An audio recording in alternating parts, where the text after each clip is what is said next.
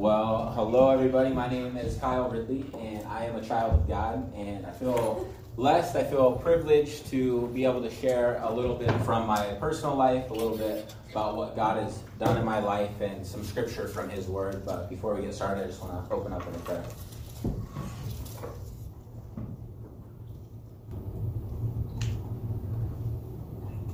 Father, God, I thank you for this moment that you've given us, that you've blessed us with. I thank you for this day. I thank you for your grace. Thank you for the opportunity to speak encouragement to your children. Thank you that you use people like us to do your will, God. I pray that we would leave here with a deeper understanding of who you are, the love that you have for us. We would have a deeper hunger for you, God, and your word. We praise you for who you are. In Jesus' name. So I don't have a title slide, but if I did, it would say, Is she the one? This is a relationship topic, and it made a lot of sense when Kevin asked me if I would speak on relationships. I've been married for seven months, and so I'm a professional. I'm writing a book on marriage to spread my expertise. no. Uh, it's, it's actually really weird to talk about relationships because this is something that is really new to me. And just a few years ago, I was in uh, a season of singleness. And so God has kind of transformed that relatively quickly, and I thought it would be a good idea to, to share, you know, my, my pre-dating life to leading up to marriage and what God is showing me right now. I want to say that I think that relationships are good. I believe that is biblical. Uh, in the beginning, God has been creating things. He's creating the, the stars, He's creating the animals, the plants, and he's saying, This is good, this is good, all of this is good. But then he looks at something and he says, This isn't good. And it's when he looks at Adam and he says, It is not good for man to be alone. And so we know that we were created for relationships. We're created to have a relationship with God the Father, and we're created to have a relationship with each other. And that can be friendships, that can be our coworkers, and that can be romantic relationships. So for me, when I first became a Christian, I knew nothing about Scripture. I couldn't quote John 3.16. yeah, it was, it was pretty bad. Didn't come from a Christian background. But what God had done, He had put in my heart the desire for a wife. And the first thing He did was changed my, my view on how I saw people, specifically women. Um, coming from a background of, you know, lust and, you know, just kind of objectifying women, how, how you would look at them, he had now transformed that to where I would want a, a godly woman, somebody who was seeking him, someone who was, you know, believing in his word, who was applying it. And so that was the, the first kind of criteria for if I was going to find somebody that I would, you know, have be a wife. And I had expectations, I had hopes, and what had happened is none of that was going according to my plan and it was very discouraging. I would open up my Bible and look for encouragement, and I would read from Paul, it is good for a man not to touch a woman, and I thought, that's not what I was looking for. Uh, I would read other verses, and it was just like, man, is God calling me to a life of singleness forever, or like, what, what's going on here? I feel that. It's it's so real, and it was it was very discouraging. But when I look back, I can see that God had a bigger plan. If things had worked out how I had wanted, I wouldn't be where I am today. I wouldn't be with who I am with today. And I wouldn't change that or trade that for anything. So truly, when things aren't going our way, God is for us. He's He has bigger plans than we could ever imagine. And I just encourage you to put your, your faith in that. So an example of how God is in control was we had our Seventh Avenue building, and that was the building I actually got saved in. That was my first church family, but we had outgrown that building, and so we needed a new space and we got some space at the Clarkson High School. They let us use their auditorium, and this opened up opportunities to to serve on new dream teams, to interact with new people. I made many new friendships, and one of those friendships was with someone named Audrey who happened to work at the church. And we had begun talking, and we had begun interacting, and we started to go on dates. And this was once we started dating, something that God had put in our hearts was to pray for the relationship very early. Would this be something that we would have go towards marriage? Um, previously, in both of our lives, we would just kind of date to, you know, pass the time, so to speak. So there was no real commitment. It's like, okay, I'll date for a year or two, and if it works, it works. If not, whatever. And so we were very intentional in seeking God because we wanted His confirmation. We both came from a background where divorce had been a part of the family, and we didn't want that. So we, we wanted to seek God's will. And so when we had this discussion, it seemed like immediately Audrey got her confirmation. She's like, oh, I, I got confirmation from God. And I got kind of nervous because I, I didn't have that yet. And I wanted to have the confirmation, but I, I kind of have a doubting Thomas kind of complex, I guess, where I'll ask God to hit me in the head with a brick. I'll get hit in the head with a brick and be like, God, was that a coincidence or are you involved in, in that? And I just really want to believe, especially on things that I think are, are life changing. Like, this is a big decision. I'm spending the rest of my life with this person. And so I began reading and I would pray and I would read and I would pray, and I just felt like I wasn't getting answers from God. But then one day I was reading in First Kings, which honestly has nothing to do with relationships. I believe there's a lot of ways that we can hear from God. I believe that we can hear answers in prayer and worship from a brother or sister. But I think the most important way we can hear from God is through His Word, the Bible. And so as I'm reading, I'm asking God, you know, is she the one? I'm just, you know, I haven't heard an answer yet. I'm just like, God, is, is she really the one that you would have me be with? Aren't there, you know, billions of girls? Why would she be any different from anyone else? And I was being very vulnerable, very transparent with him because I, I wanted a definitive answer. And the scripture comes up where King Solomon has an abundance of wealth. And it said that he actually had so much silver that it became as common as a stone. And I don't know why, but for some reason, that scripture left, leapt off the page into my heart. And I felt like God was challenging me to not look at his daughter as if she was common, but that she was actually very valuable, that she was precious. And that stuck with me, and it didn't necessarily confirm that Audrey was the one that I was supposed to be with, but it had planted seeds. And so I, I kept praying and I kept reading, and it was about four or five weeks later that I was reading in Acts chapter 10. And it, it, it came up again, and it's a completely different context. So in Kings, that's the Old Testament, and in Acts, that's the New Testament. And we're dealing with two different people and yet, God challenged me again to not look at his daughter as if she was common.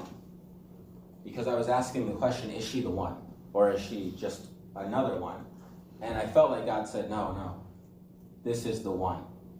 Treat her like she is precious. And when I look back at those moments and I look up to where I am today, it's so true. I've never experienced a love like the love that Audrey gives me. She is the closest thing to unconditional love that I could ever hope for, um, second only to God. Um, she is so loyal, she's supportive, she is encouraging, uh, she radiates positivity, she has even more energy than me. Um, she is gracious, she's been, she's shown me forgiveness, she is patient with me and, and my energy levels. Um, she's following her dream, she's making her family proud, and she's just, she's so, she's so loving. And I, I couldn't put into words, I could never do it justice, and there's too many times where I, I take that for granted. And I'm, I'm very blessed because I know that God's word is so true that she is not common. And that's not to say that everything is perfect or, you know, we have it all together because, you know, we bicker more than I wish that we did. And a lot of that's on me. And so when I'm when I'm reading the word and I'm thinking about Audrey, I get challenged to view her a specific way. And now that I, I am married to her, there's a lot of things I'm called to do. You know, it says we, we ought to love our wives as Christ loved the church. Well, he gave himself for the church.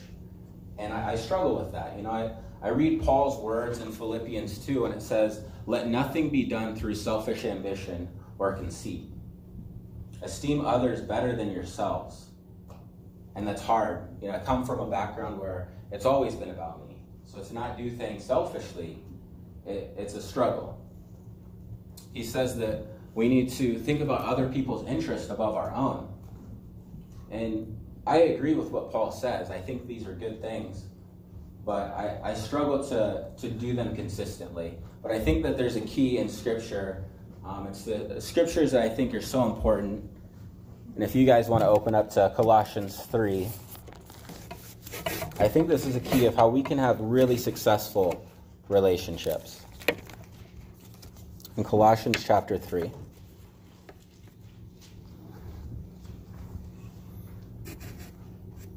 I'm just going to read three verses and you guys can read along. It'll start in verse 12. Colossians 3, verse 12. Therefore, as the elect of God, holy and beloved, put on tender mercies, kindness, humility, meekness, long suffering, bearing with one another, and forgiving one another. If anyone has a complaint against another, even as Christ forgave you, so you also must do. But above all these things, put on love, which is the bond of perfection.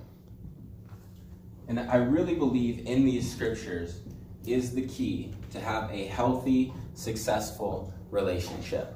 And we, we see good things in here, right? Put on tender mercies, right? Kindness, the long suffering or patience, right? We see forgiveness as a key. Do you guys see those in that scripture?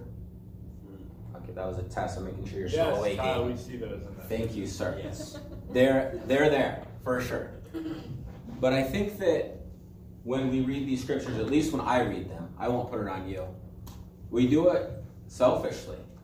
We get selfishly ambitious. When I read those scriptures, I see it as I have to be, you know, humble. I see it as I have to be patient. I have to be forgiving. I have to put on tender mercies. I, I, I, me, me, me. I, I make it about myself, and yet I think we miss the true beauty of the scriptures. In verse 12, it says, Therefore, as the elect of God. That means that we are chosen by Him. We're the ones in whom God has selected.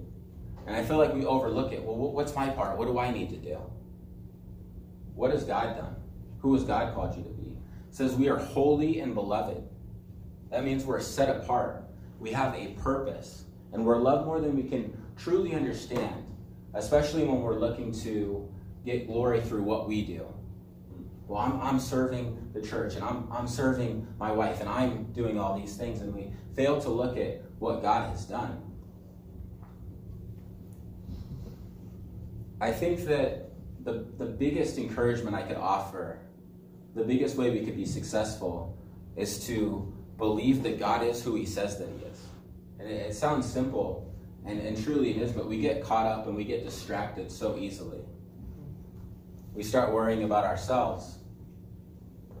But truly, if we are reading God's Word, if we're praying, if we're meeting like this, coming into contact with other believers, the church, the body of Christ, and I think we set ourselves up for success. And so, I don't know where you guys are specifically. I don't know if you guys are in relationships, if you just got out of one, if you're hoping to become in a relationship. But whatever it is, God has you on a plot of grass right now. And a lot of us can tend to look over at our neighbors and say, well, their, their grass is greener. I, w- I wish that I was in a relationship, or some people in relationships say, well, I wish I had more free time like my single friends. But wherever God has planted you is where we should be watering, watering our grass because the grass is not greener on the other side. It's green where you water it. Right. So let's seek God first because all the other things are going to follow. So I just want to pray for us right now. God, I, I thank you that you are the creator of good relationships, God. I thank you that we can even have a relationship with you. I thank you that we can know you. I thank you for your word. I thank you for your son, Jesus Christ. God, I thank you that he was perfect and he lived a life that none of us could live. God, thank you for your grace and your forgiveness. God, I pray that we would be people that would look at what you've done, that we would understand how you see us, that when we, when we look at others, we would see them as your children, flawed as we are flawed. God, help us to share your love in this world. Help us to receive the love that you have for us, God. Teach us your will for our lives. God, we thank you for everything that you are and everything you will do in our lives. We praise you in Jesus' name. And now for this week's announcements. All right, so welcome to Regenerate. We are. Whoa! Why? I'm gonna fall Don't off that box. do that. Okay, we are so glad you are all here. Um, first order of business. We have a lovely uh, sign-in book. So if you would please mark an X by your name if it's on the sheet. If your name is not on the sheet, that's because you have not been here before. And so there's a red tab behind the sign-in sheet that we just ask that you write down your name and your email address and your phone number. Um, we promise we won't spam you with a bunch of things. We just want to have your contact information and we want to know you're here. So that's why we want your information. And then next week when you come, your name will be on the sign-in sheet. You just write an X by it. Um, so please do that as it goes by. Um, also, family camp um, from uh, with River City is well, it's actually with Life Links. Is August 4th through 8th, so a little while from now, but early bird registration starts February 3rd. So if you want to go to family camp and you know you want to do that now, you can register then and get an early bird discount on that. Um, also, I, um, I mentioned this last week, but on February 13th, which is the week of Valentine's Day, so the day before Valentine's Day, we are going to have a little special forum here, same time as Regenerate normally is, but we're just going to have a whole bunch of questions about love and relationships and whatever comes to mind when you think about those things. We want your questions, and we'll have um, a panel of some couples here that will answer your questions. So we, um, you can send in questions to us now at regeneratelcsc at gmail.com. Um, if we don't get any questions, then we'll make you guys send us some questions because we need them. But um, yeah, just literally anything. Nothing is off the table.